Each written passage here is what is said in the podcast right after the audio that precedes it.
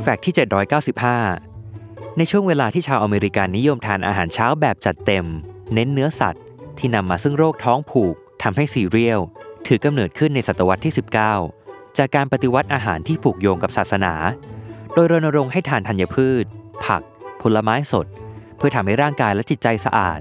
ดรเจมส์ เคเล็บแจ็กสัน ได้เริ่มคิดค้นธัญพืชสำหรับอาหารเช้า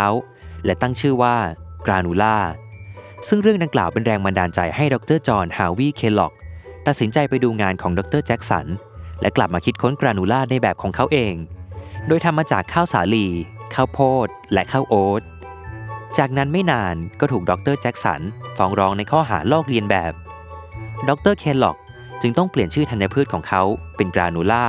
ต่อมาดรเคลล็อกร่วมมือกับน้องชายของเขา วิลล์ คีธ เคลล็อก ทดลองทำซีเรียลจากข้าวสาลีและข้าวโพดอีกสารพัดวิธี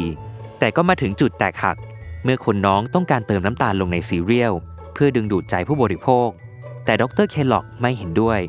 จึงทำให้น้องชายแยกตัวออกมาทำบริษัทเคลล็อกอันเป็นชื่อยี่ห้อซีเรียลที่เราคุ้นหูกันดี โดยมีผลิตภัณฑ์ corn flake เป็นตัวชูโรง ปรากฏขายดีอย่างถล่มทลาย จนกลายเป็นเจ้าตลาดซีเรียล